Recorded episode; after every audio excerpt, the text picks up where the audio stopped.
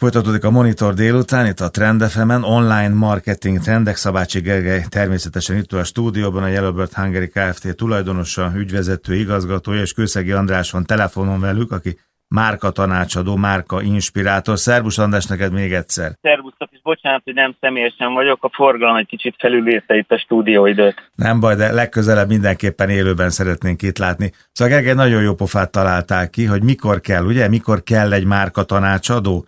Egy márka inspirátor egy-egy márkának, mondjuk egy pandémia idején, előtte, közben, utána nekem még ez a félmondat jutott hozzá eszembe. Üdvözlöm a hallgatókat! Igen, ez megint egy érdekes téma, hiszen most önmagában, hogy egy márkának milyen kép alakul ki a fogyasztókból, az már egy, már egy izgalmas terület, és ugye itt nagyon sok mindenre tudjuk ezt befolyásolni, akár a marketingben, akár a kommunikáció, vagy az üzenetekkel, amiket próbálunk kommunikálni. Viszont most, hogy azért átalakult egy picit a helyzet, és nyilván amikor bejött a pandémia, akkor már egy másik stratégiára volt szükség a kommunikációban a márkáknak, és azóta szerintem ez egy picit kezd átalakulni, de nagyon izgalmas lehet azt megkérdezni egy szakértőt, és ezért is hívtuk meg Andrást, hogy most a jelenlegi helyzetben, ha mondjuk egy márkának nézzük meg a piaci jelenlétét, akkor igazából mire kell figyelnie, akár kommunikáció, akár bármilyen más területen, és ugye nagyon népszerű mostanában ez, hogy minden márka szeretne egy ilyen szeretett márka lenni, hmm.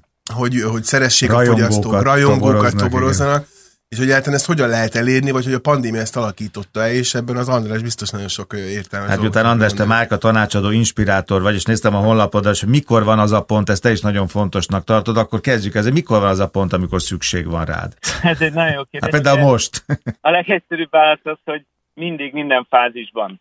Tehát, hogy a, a márka elindításánál abszolút szükség van arra, hogy hogy részletesen, alaposan átgondoljuk, hogy mit is akarunk mi a világtól, és mit akar tőlünk a világ. Ez egy nagyon érdekes kérdés egyébként, ez a pandémiás helyzet, ami természetesen részben sok mindent megváltoztatott, de egyébként a, az alapjait a márkaépítésnek, a brandingnek egyébként nem. Ez mióta a világ a világ, visszamehetünk a teremtés történethez, Ugye majd az Internet Hungary fogok tartani erről egy nyitó előadás. Mi volt előbb a márka, vagy a termék?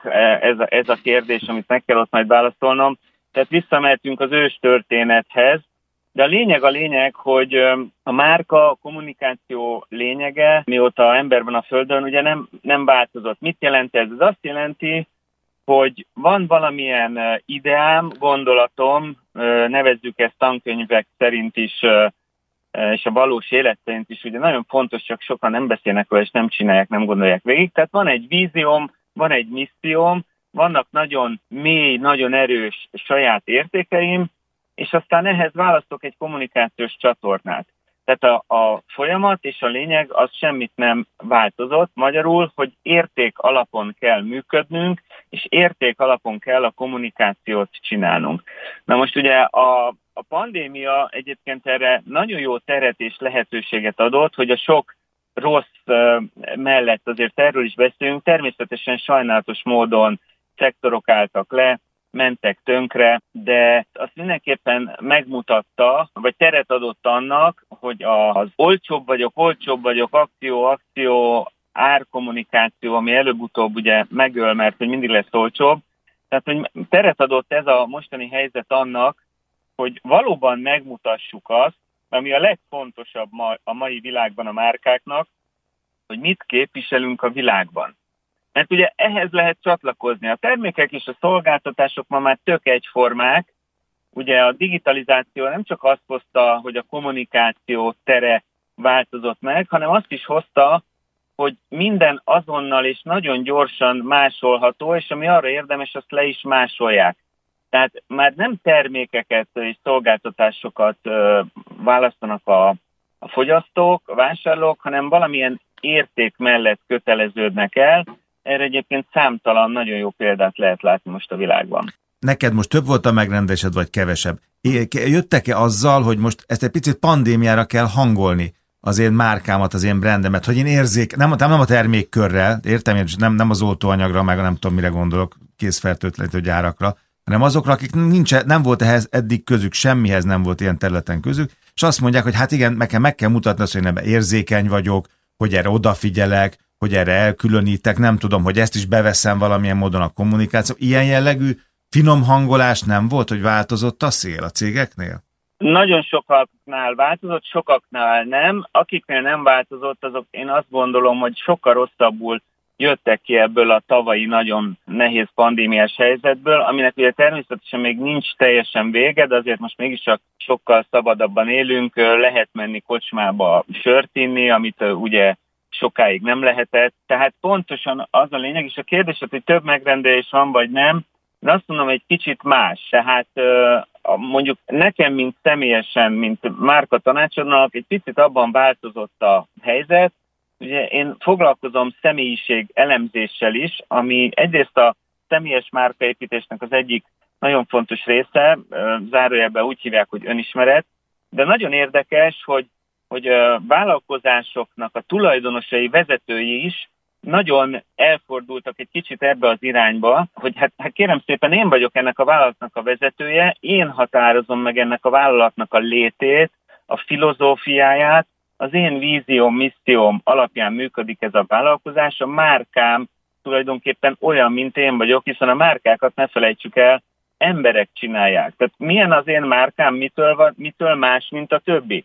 Hát azért, mert olyan, mint én vagyok.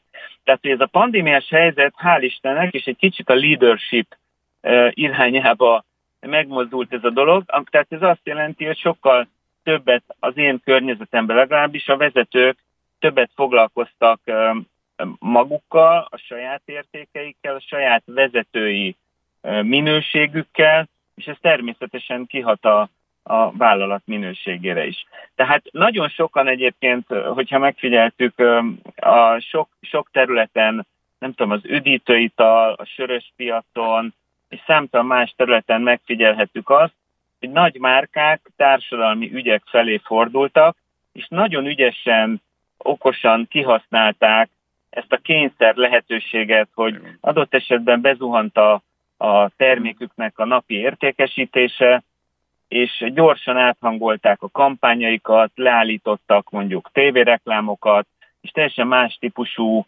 kommunikációval kezdtek el foglalkozni, ami arról szólt, hogy valóban az ő értékeiket megmutassák, és egyfajta segítő, támogató márkaként lépjenek föl. Ugye a 2000 hetes világválság, ami alapjában azért más volt, mint a mostani, ugye az egy, egy, az egy pénzügyi válság volt, ahol megroppant ugye a pénzügyi világ is, most azt köszönöm szépen jól van, de az is megmutatta, az a komoly, nagyon erős válság, és akkor még abban az épületben, abban a stúdióban ültem, ahol a gazdasági rádió kommunikációs igazgatójaként, ahol ti most vagytok, de hogy, hogy az is megmutatta, hogy azok a márkák jöttek ki győztesen, megerősödve, megerősödve egy válságból, akik nem adták föl, újra finomra hangolták az ő értékeiket, a küldetésüket, és nem adták föl a kommunikációt. Ugyanis az erős márkák maradtak meg a fogyasztók mentális térképén. Tehát amikor felszabadult a piac, mint ahogy most is, ugye az emberek azonnal fogyasztani akarnak, azonnal vásárolni akarnak, utazni, szórakozni, és nem gondolkodnak, hanem azonnal, ami ott van erősen a fejükben, egy emocionális kapcsolódással, egy vonzó egy, egy nagyon erős vonzó márkával, azonnal azt választották. Tehát akik feladták a kommunikációt ebben a helyzetben is, ami természetesen még egyszer mondom, nyilván finomra kellett hangolni, hiszen egy adott márka az mindig egy adott pillanatban, egy adott társadalomban, egy adott gazdasági helyzetben értelmezhető. Tehát nagyon érzékenynek kell lenni egyrészt a körülöttünk lévő világra, és nagyon érzékenynek kell lennünk, és nagyon erősen koncentrálnunk kell a saját meglévő értékeinkre. Igen, még, ahogy mondtad, az nekem is eszembe jutott, hogy volt az a nagy cég, ami átadta a reklámidejét. Tehát most nem kell az én cuccom, a söröm, vagy az ilyen, akármin barna üdítőm, vagy a kék, vagy a sárga, de akkor átadom a reklámidőt, és most itt vagyok a piacon, tudom, hogy nem iszátok a cuccomat, de érzékeny vagyok továbbra is itt, és amikor majd bementek a boltba, akkor fogjátok tudni, hogy ez ugyanaz a történet. Nagyon vicces különben ez a, ez a para megmaradt a 2000-es, 90-es évek végétől kér, nem mondunk ki márkaneveket, miközben egy, egy egy teljesen értelmetlen dolog, mert nem akarunk semmit eladni, tehát a, se a sört, se a barna üdítőt, ugye, amit kólának hívnak a, a világban, tehát, de hogy mégis, mégis körülírjuk ezeket a a sztorikat, tehát ehhez még csak egyet akarok nektek mondani, egy mai, tök mai esettanulmány, ugye amikor ezt hallgatjuk, akkor akkor már jövő hét lesz, de most 29-én ez a, akkor mondjuk úgy, hogy a piros logós, barna üdítőitalos globális cég gyakorlatilag most hirdette meg a teljesen új márka filozófiát, az új márka platformját, ami pontosan erre a mai gazdasági, társadalmi helyzetre, a, a pandémia okozta változásokra reagált, és ugye eddig nyissa boldogságra volt 2006 óta, vagy 16 vagy 6, már nem is emlékszem, már olyan régóta fut, ugye nyissa boldogságra ez volt a fő üzenete, most az, a, az az üzenete ennek a márkának, hogy nyissa csodákra, tehát arról szól a márka, nem a termékről szól, hanem arról, hogy minden nap megtörténnek velünk fantasztikus apró dolgok, és erre kell koncentrálni, és sokkal több, ami minket összeköt, mint ami elválaszt. Tehát ez az üzenet. Nem a termékről beszél, nem a csomagolásról beszél, hanem arról az értékről beszél, amit ő képvisel a világban. És ez nem csak a nagyvállalatok, a globálisnak az úri huncutsága, ezt egy helyi vállalat is, vállalkozás is meg kell, hogy tudja csinálni. Ez a gondolkodásunknak a minősége.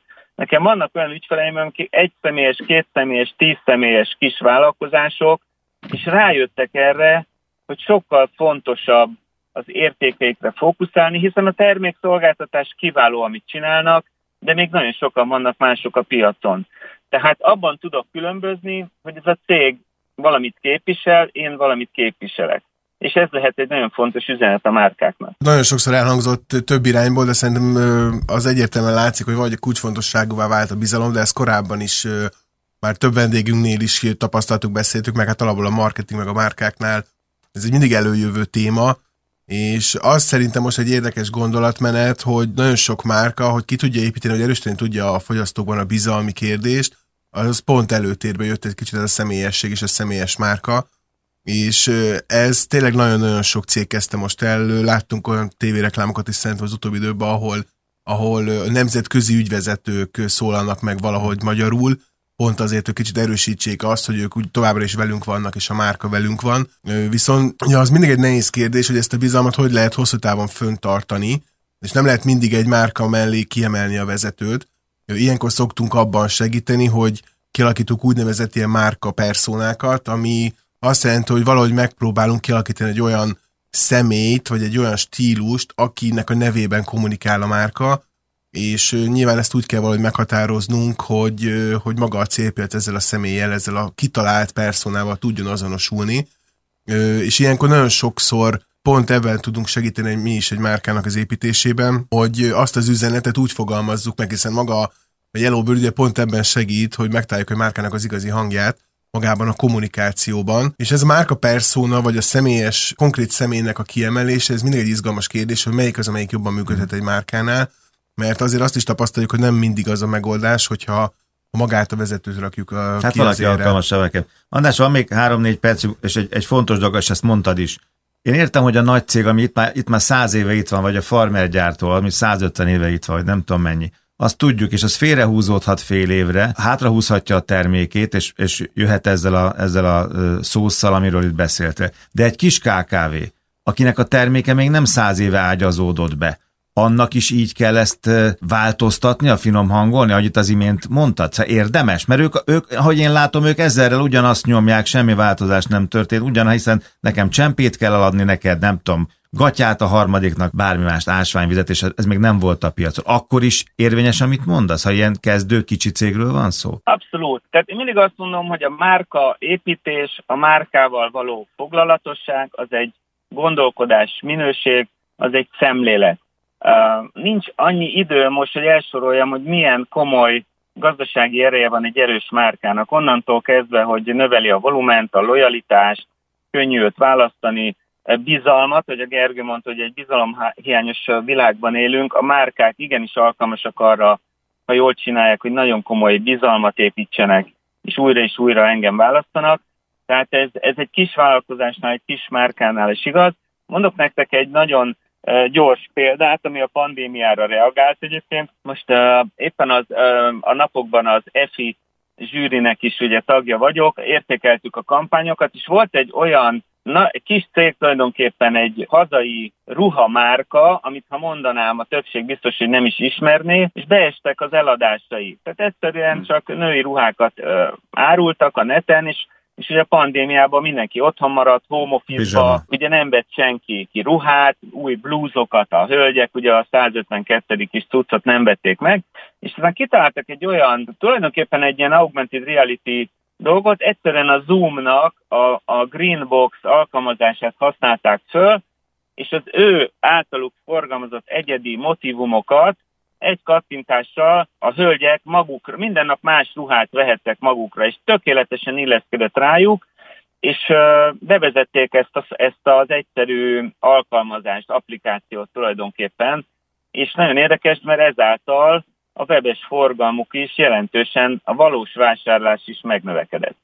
Tehát az innováció például, ami nagyon fontos egy márkáknál, ugye, hogyha megnézzük unikum számba menő italok is vannak, ahol a tradíció nagyon fontos, de mégis az innováció is nagyon, nagyon fontos.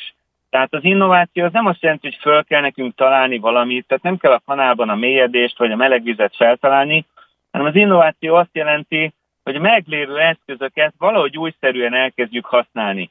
Szóval ez, ez nem, nem feltétlenül pénzkérdése, hanem gondolkodás kérdése. Meg kell nézni, amit mondtam, milyen környezetben vagyunk, milyen társadalmi, gazdasági környezetben vagyunk, legyen ez egy kis falu, egy kis település, egy ország, régió vagy globális márka, a gondolkodás minősége ugyanaz. Tehát ugyanazokat a kérdéseket kell feltenni magunknak, és, és aztán a releváns válaszokat meg kell találnunk, ahogy hangsúlyozom mindig saját értékeink alapján. Ez még azért is nagyon érdekes gondolat, mert mi is azt tapasztaljuk, hogy függetlenül attól, hogy kismárka vagy nagymárkáról van szó, a kommunikáció, meg a márkáról kialakított kép az lényegében csak annyiban különbözik, hogy mekkora büdzsé van rá, hogy ezt mekkora körbe tudjuk elterjeszteni, de magát az alapértékeket a márkával, meg a céggel, a termékek kapcsolatos üzeneteket, azokat ugyanabban a, a technológiában, ugyanabban a logikában és stratégiában kezdjük el használni mi is, csak más büdzsé rá rendelkezésre, hogyha mondjuk esetleg egy nagy márkáról van szó. Hát, de a nagymárka is volt kismárka, tehát ez így, van, ez így van. igazából nem kell, egy, nem kell egy magyar vállalkozásnak globális márka képben gondolkodni feltétlenül. Van, aki abban teszi, és egyébként vannak is erre jó példák. Nem könnyű, de, de egy ugye a pékek országa lettünk, de tulajdonképpen egy helyi jó pékség, vagy egy helyi kocsma, vagy egy helyi kis designer cég, bolt remekül elműködhet egy adott városban, vagy, egy, vagy az országban, vagy a régióban. Úgyhogy még egyszer mondom, persze hát pénz nélkül borzasztó nehéz bárkinek bármit csinálni, ez kétségtelen, de ma még sajnos még mindig ott, ott tartanak sokan, hogy a szomszéd gyereke rajzoljon egy logót, és akkor kész a márka, és akkor várjuk a csodát. Szóval ennél azért egy kicsit többet kell foglalkozni ezzel, és azért még azt hozzáteszem, hogy a, a márkaépítés azért az nem egy sprint, az inkább egy hosszú távfutás, és még egy utolsó gondolat, hogy csak ez a pár percünk volt, hogy ezt a fajta gondolkodást, hogy ami a, az alapja, nagyon egyszerű, az alapja iskolai hogy a víziónkat, missziónkat megfelelő módon, és akkor itt jön a márkatanácsadó, mert azért nem baj, ha van ahhez egy avatott szakember, aki sokat látott. Tehát a víziónkat, missziónkat és az értékeinket nagyon pontosan meg, megtaláljuk, nem kitaláljuk, megtaláljuk, és, és ezeket megfogalmazzuk, ezt gyakorlatilag nem lehet kispórolni a történetből. Nagyon szépen köszönjük, legközebb majd jössz személyesen, akkor dumálunk egy hosszabbat. Kőszegi András volt a vendégünk, Kombrenc Márka tanácsadó, márka inspirátor, Szabácsi Gergely két hét múlva is találkozunk a Yellowbird Hunger Kft. tulajdonosával, ügyvezető igazgatójával, online marketing trendek itt a Trend FM-en. Köszönjük a figyelmet!